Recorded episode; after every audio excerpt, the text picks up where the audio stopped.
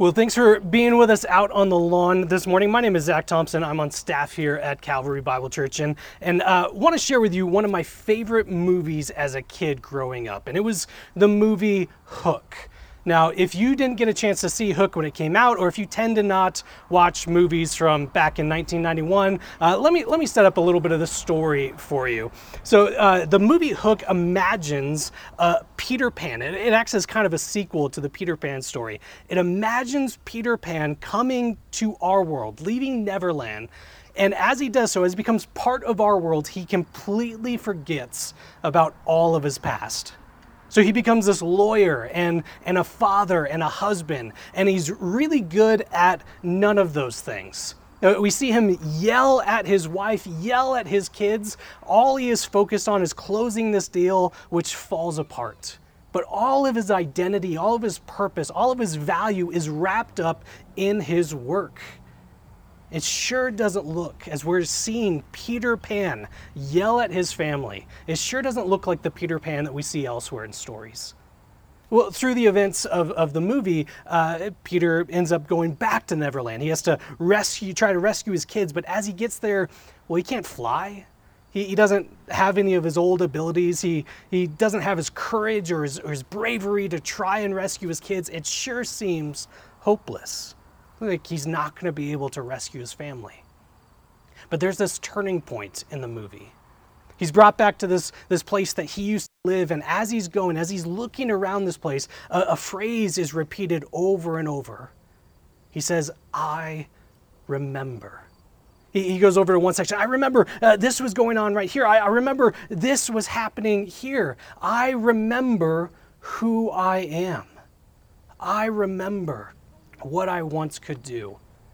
And it's because he remembers, it's because he is recalling who he is, that is what enables him to fly again. That's what enables him to, to rally the lost boys to help him. That's what gives him the courage to go and rescue his kids. He's able to do all of this because he remembers who he is. And it's eh, ultimately that is the reason why we've spent this summer looking at what do we believe? What do we hold to be true about God and, and each other, about us and, and the world? What do we believe? And we've done that because it's so easy for us to forget. When we look at a silly movie like Hook, we can maybe ask the question how could he forget about all this? How could he lose who he was? How could he, how could he lose the ability to fly? If I could fly, I'd be doing that all the time. How did he forget about all this? But the sad reality is that it's just as easy for us. The same temptation is there every single day to forget who we are. There, there's so much that pulls us in different directions. There's so much promises to tell us who we are or to let that uh, let us define that for ourselves. There's, and yet it falls flat. There's so much that promises to give us fulfillment or, or uh, to give us value or, or purpose, and yet it's, it's unfulfilling. And it leaves us feeling hollow. There's so much that promises it's going to help us to live in this world, to survive in it at least, and yet it doesn't quell the longing for more that's in each and every person.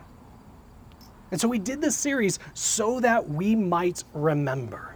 First and foremost, remember who you are. Remember who you are. That the God of the universe, the God uh, who made us and knows us more than ourselves, even, more than we know ourselves, that that God tells each and every one of us who we are.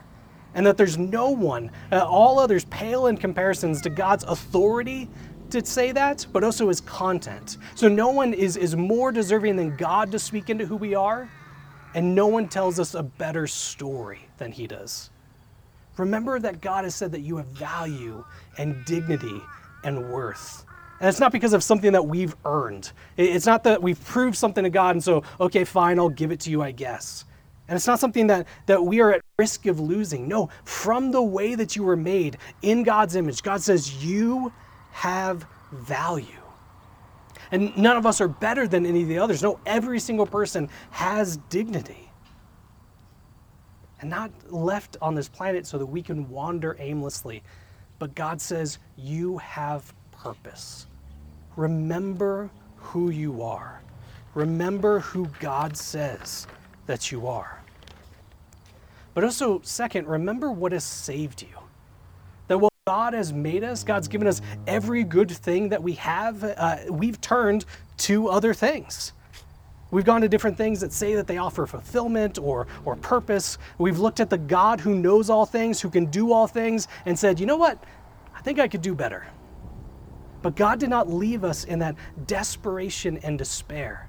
No, but the same God that we turned away from turned to us in pursuits that He paid the punishment for our wrongs, that He provided a way to restore the relationship between us, that He once again made it so that who He made us to be, what He said that we are, can be so because He has made it so. Remember what has saved you.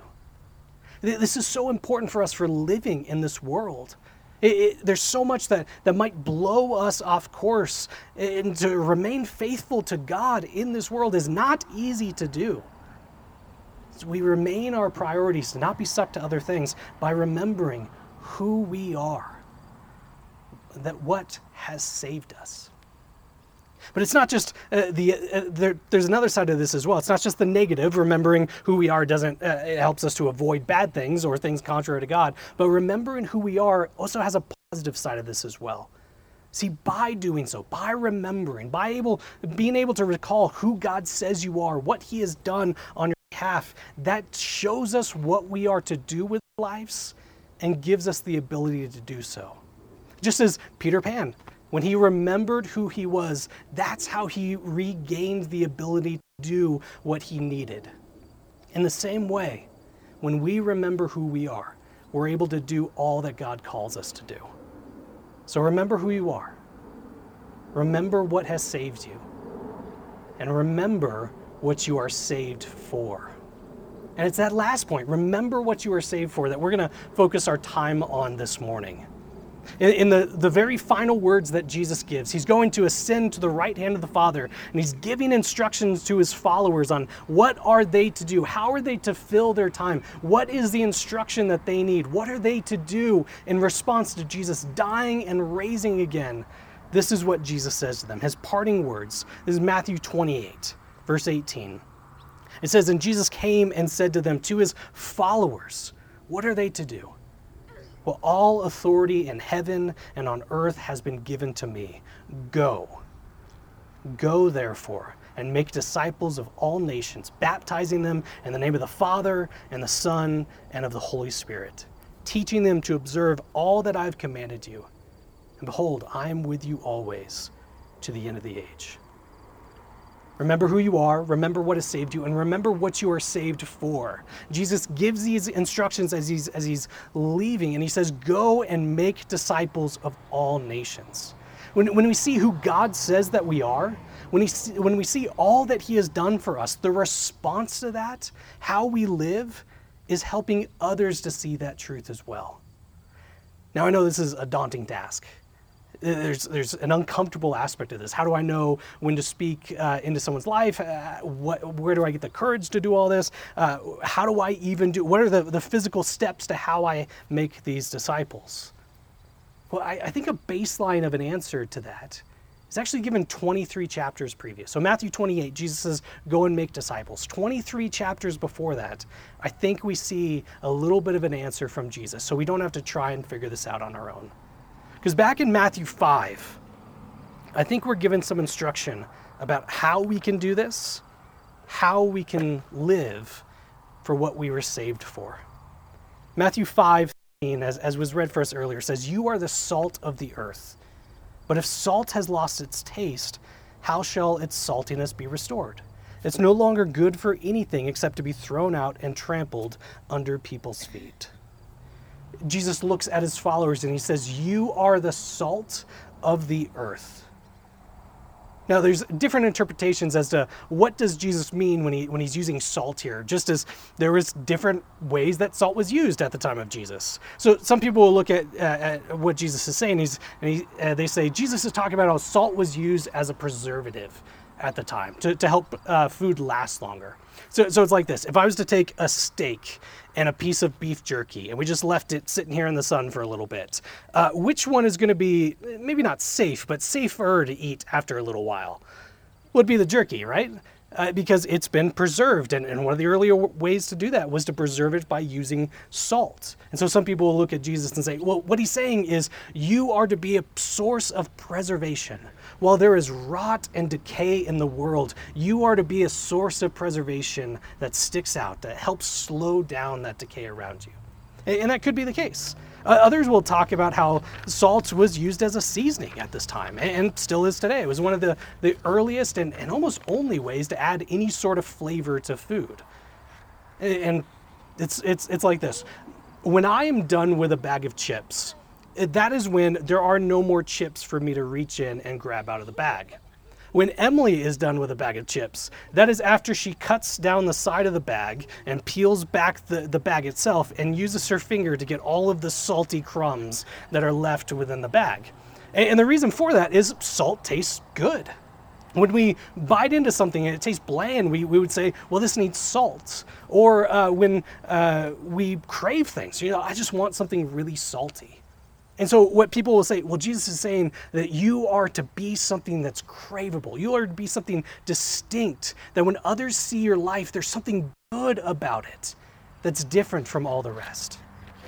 Others look at it and say, well, salt was used as a fertilizer at the time, or it was part of the, the Old Testament uh, purification system. So there's all kinds of uses for salt at the time. And so people are trying to figure out what does Jesus have in mind when he says, you are the salt of the earth? But it's interesting that Jesus spends no time on giving an answer to that. He, he does He could have easily said, "You are the salt of the earth, so so taste really good," or "Be a source, of preservation in the world around you." He doesn't say anything about that. His focus is on, "You are the salt of the earth. Don't lose that salt." You are the salt of the earth. Don't lose that saltiness. His focus in this essentially boils down to don't get lost. You are the salt of the earth. Don't get lost. Well, well, there's so much that pulls us in different directions that tries to give us a source of purpose and identity and value. Jesus says, You are the salt of the earth. Don't get lost in the midst of that.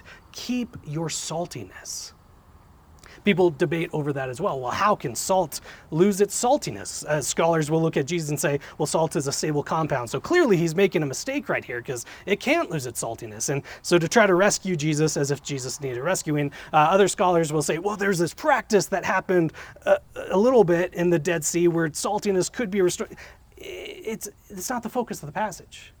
We're taking something that's, that's such a simple teaching right here and making it so complex Generally, we do that when we don't want to actually obey what's being told.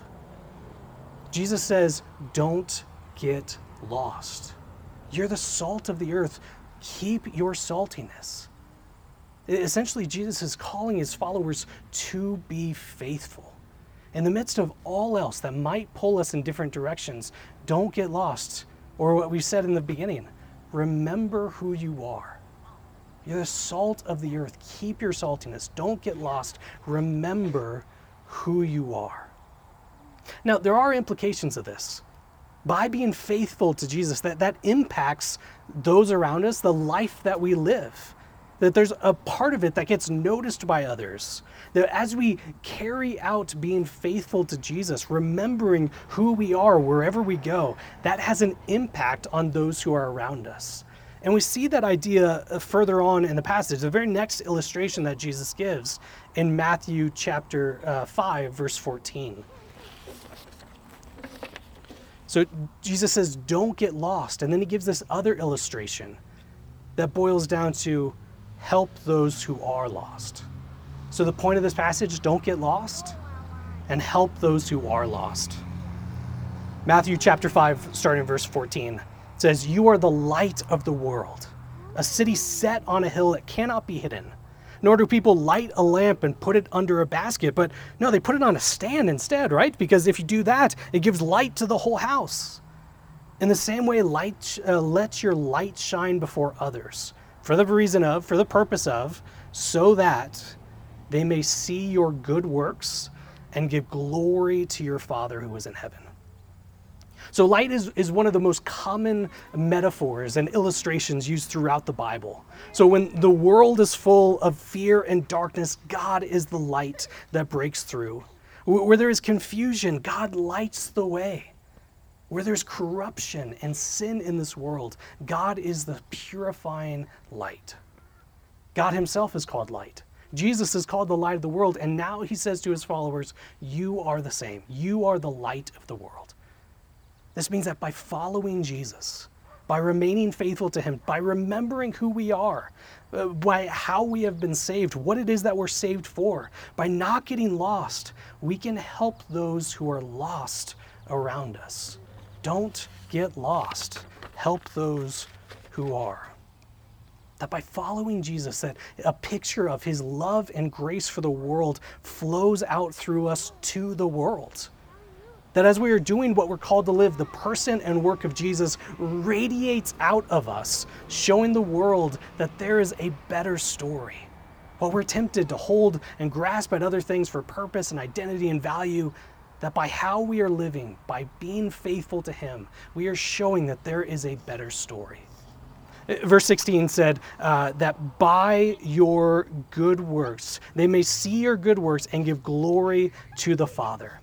So, by your faithfulness, by you not getting lost, by you remembering who you are, by the uh, by the good that you are doing on behalf of others, that is how disciples are made. That is how we fulfill the Great Commission in part. Jesus says, Go and make disciples. Earlier, it says, Don't get lost and help others to not be lost, to be faithful and do good for others. That is how we fulfill have been saved for. And so think about what this looks like at, at your, uh, your workplace. That by being faithful, by, remembering are, that it's not as though some sort of switch that Sunday morning I'm faithful to Jesus, but that switches off elsewhere. No, by not getting lost, by remaining faithful, by the good that you are doing on behalf of your coworkers, that is something that God uses to make himself known in the lives of others that when you go to school that that is a place to not be lost and to help those who are lost.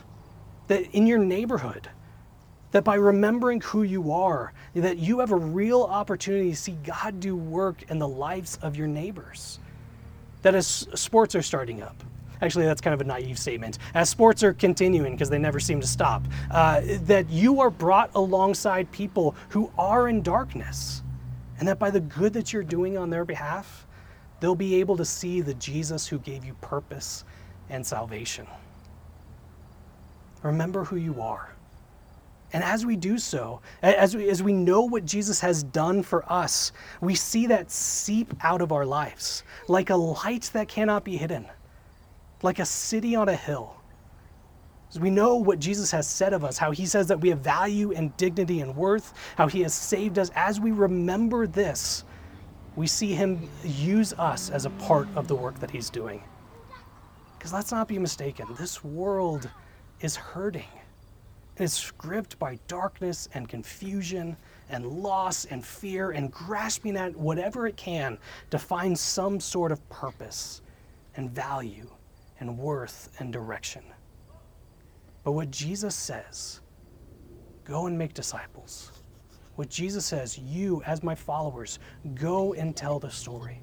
What Jesus is acknowledging is yes, the world is hurting, but the church is the answer.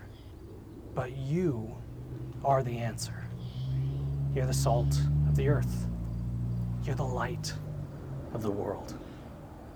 Now, I know that still doesn't take away the awkwardness and it, and it doesn't quite give us a step by step plan of, all right, what is step 2A of how I help my, my coworker follow Jesus? Uh, there's, there's still so much that, that we don't have answered in this. But as we remember, as we see what Jesus has done, what he has said that we are, as we remember, we see that we're giving something even greater than the ability to fly. Because the promise that's given in Matthew chapter 8 is as you do this, as you remember who you are, as you remember what has saved you, as you remember what you are saved for, as you are going and making disciples, the promise that's given is the greatest source of motivation and ability to do what we've been called to. Because Jesus says, as you go and do this, I am with you always. So remember that. We have an opportunity to, to respond to this Jesus once again in worship through song. And then following that song, we, we have an, an incredible time of celebrating baptisms. That was part of what Jesus says go and make disciples of all nations, baptizing them. That baptism is this response to the work that Jesus has done. That as he was, as he died and was raised again back to life, we see people who acknowledge that I am dead to my old ways of forgetting who I am, of going towards other things, and been raised to new life in Christ. That we get to celebrate people who know who God has made them to be. We get to celebrate people who know what God has done on their behalf. We get to celebrate with people who know what God has saved them for. So we will get a chance to worship through song and then celebrate together that these people are declaring, I am following Jesus.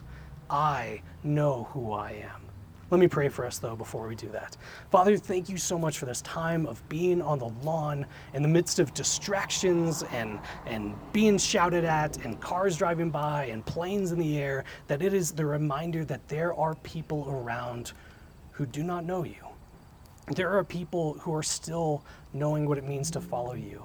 That you have put us in this place, in this city. You've put us in the neighborhoods that we are in as a place of reminding and telling people who you are.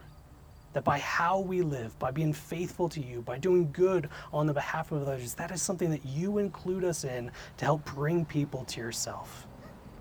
So, in this time that we're talking about, how do we live in response to all that we believe, all that you have done? Thank you for the reminders that there are people who need you, whom you love, that can see the work that you've done by how we are living in response to what you've done. In all our days, let us remember who you are, or who you've made us to be, so that we can live in the way that you've called us to live. So it's to you and you alone that we pray. Amen.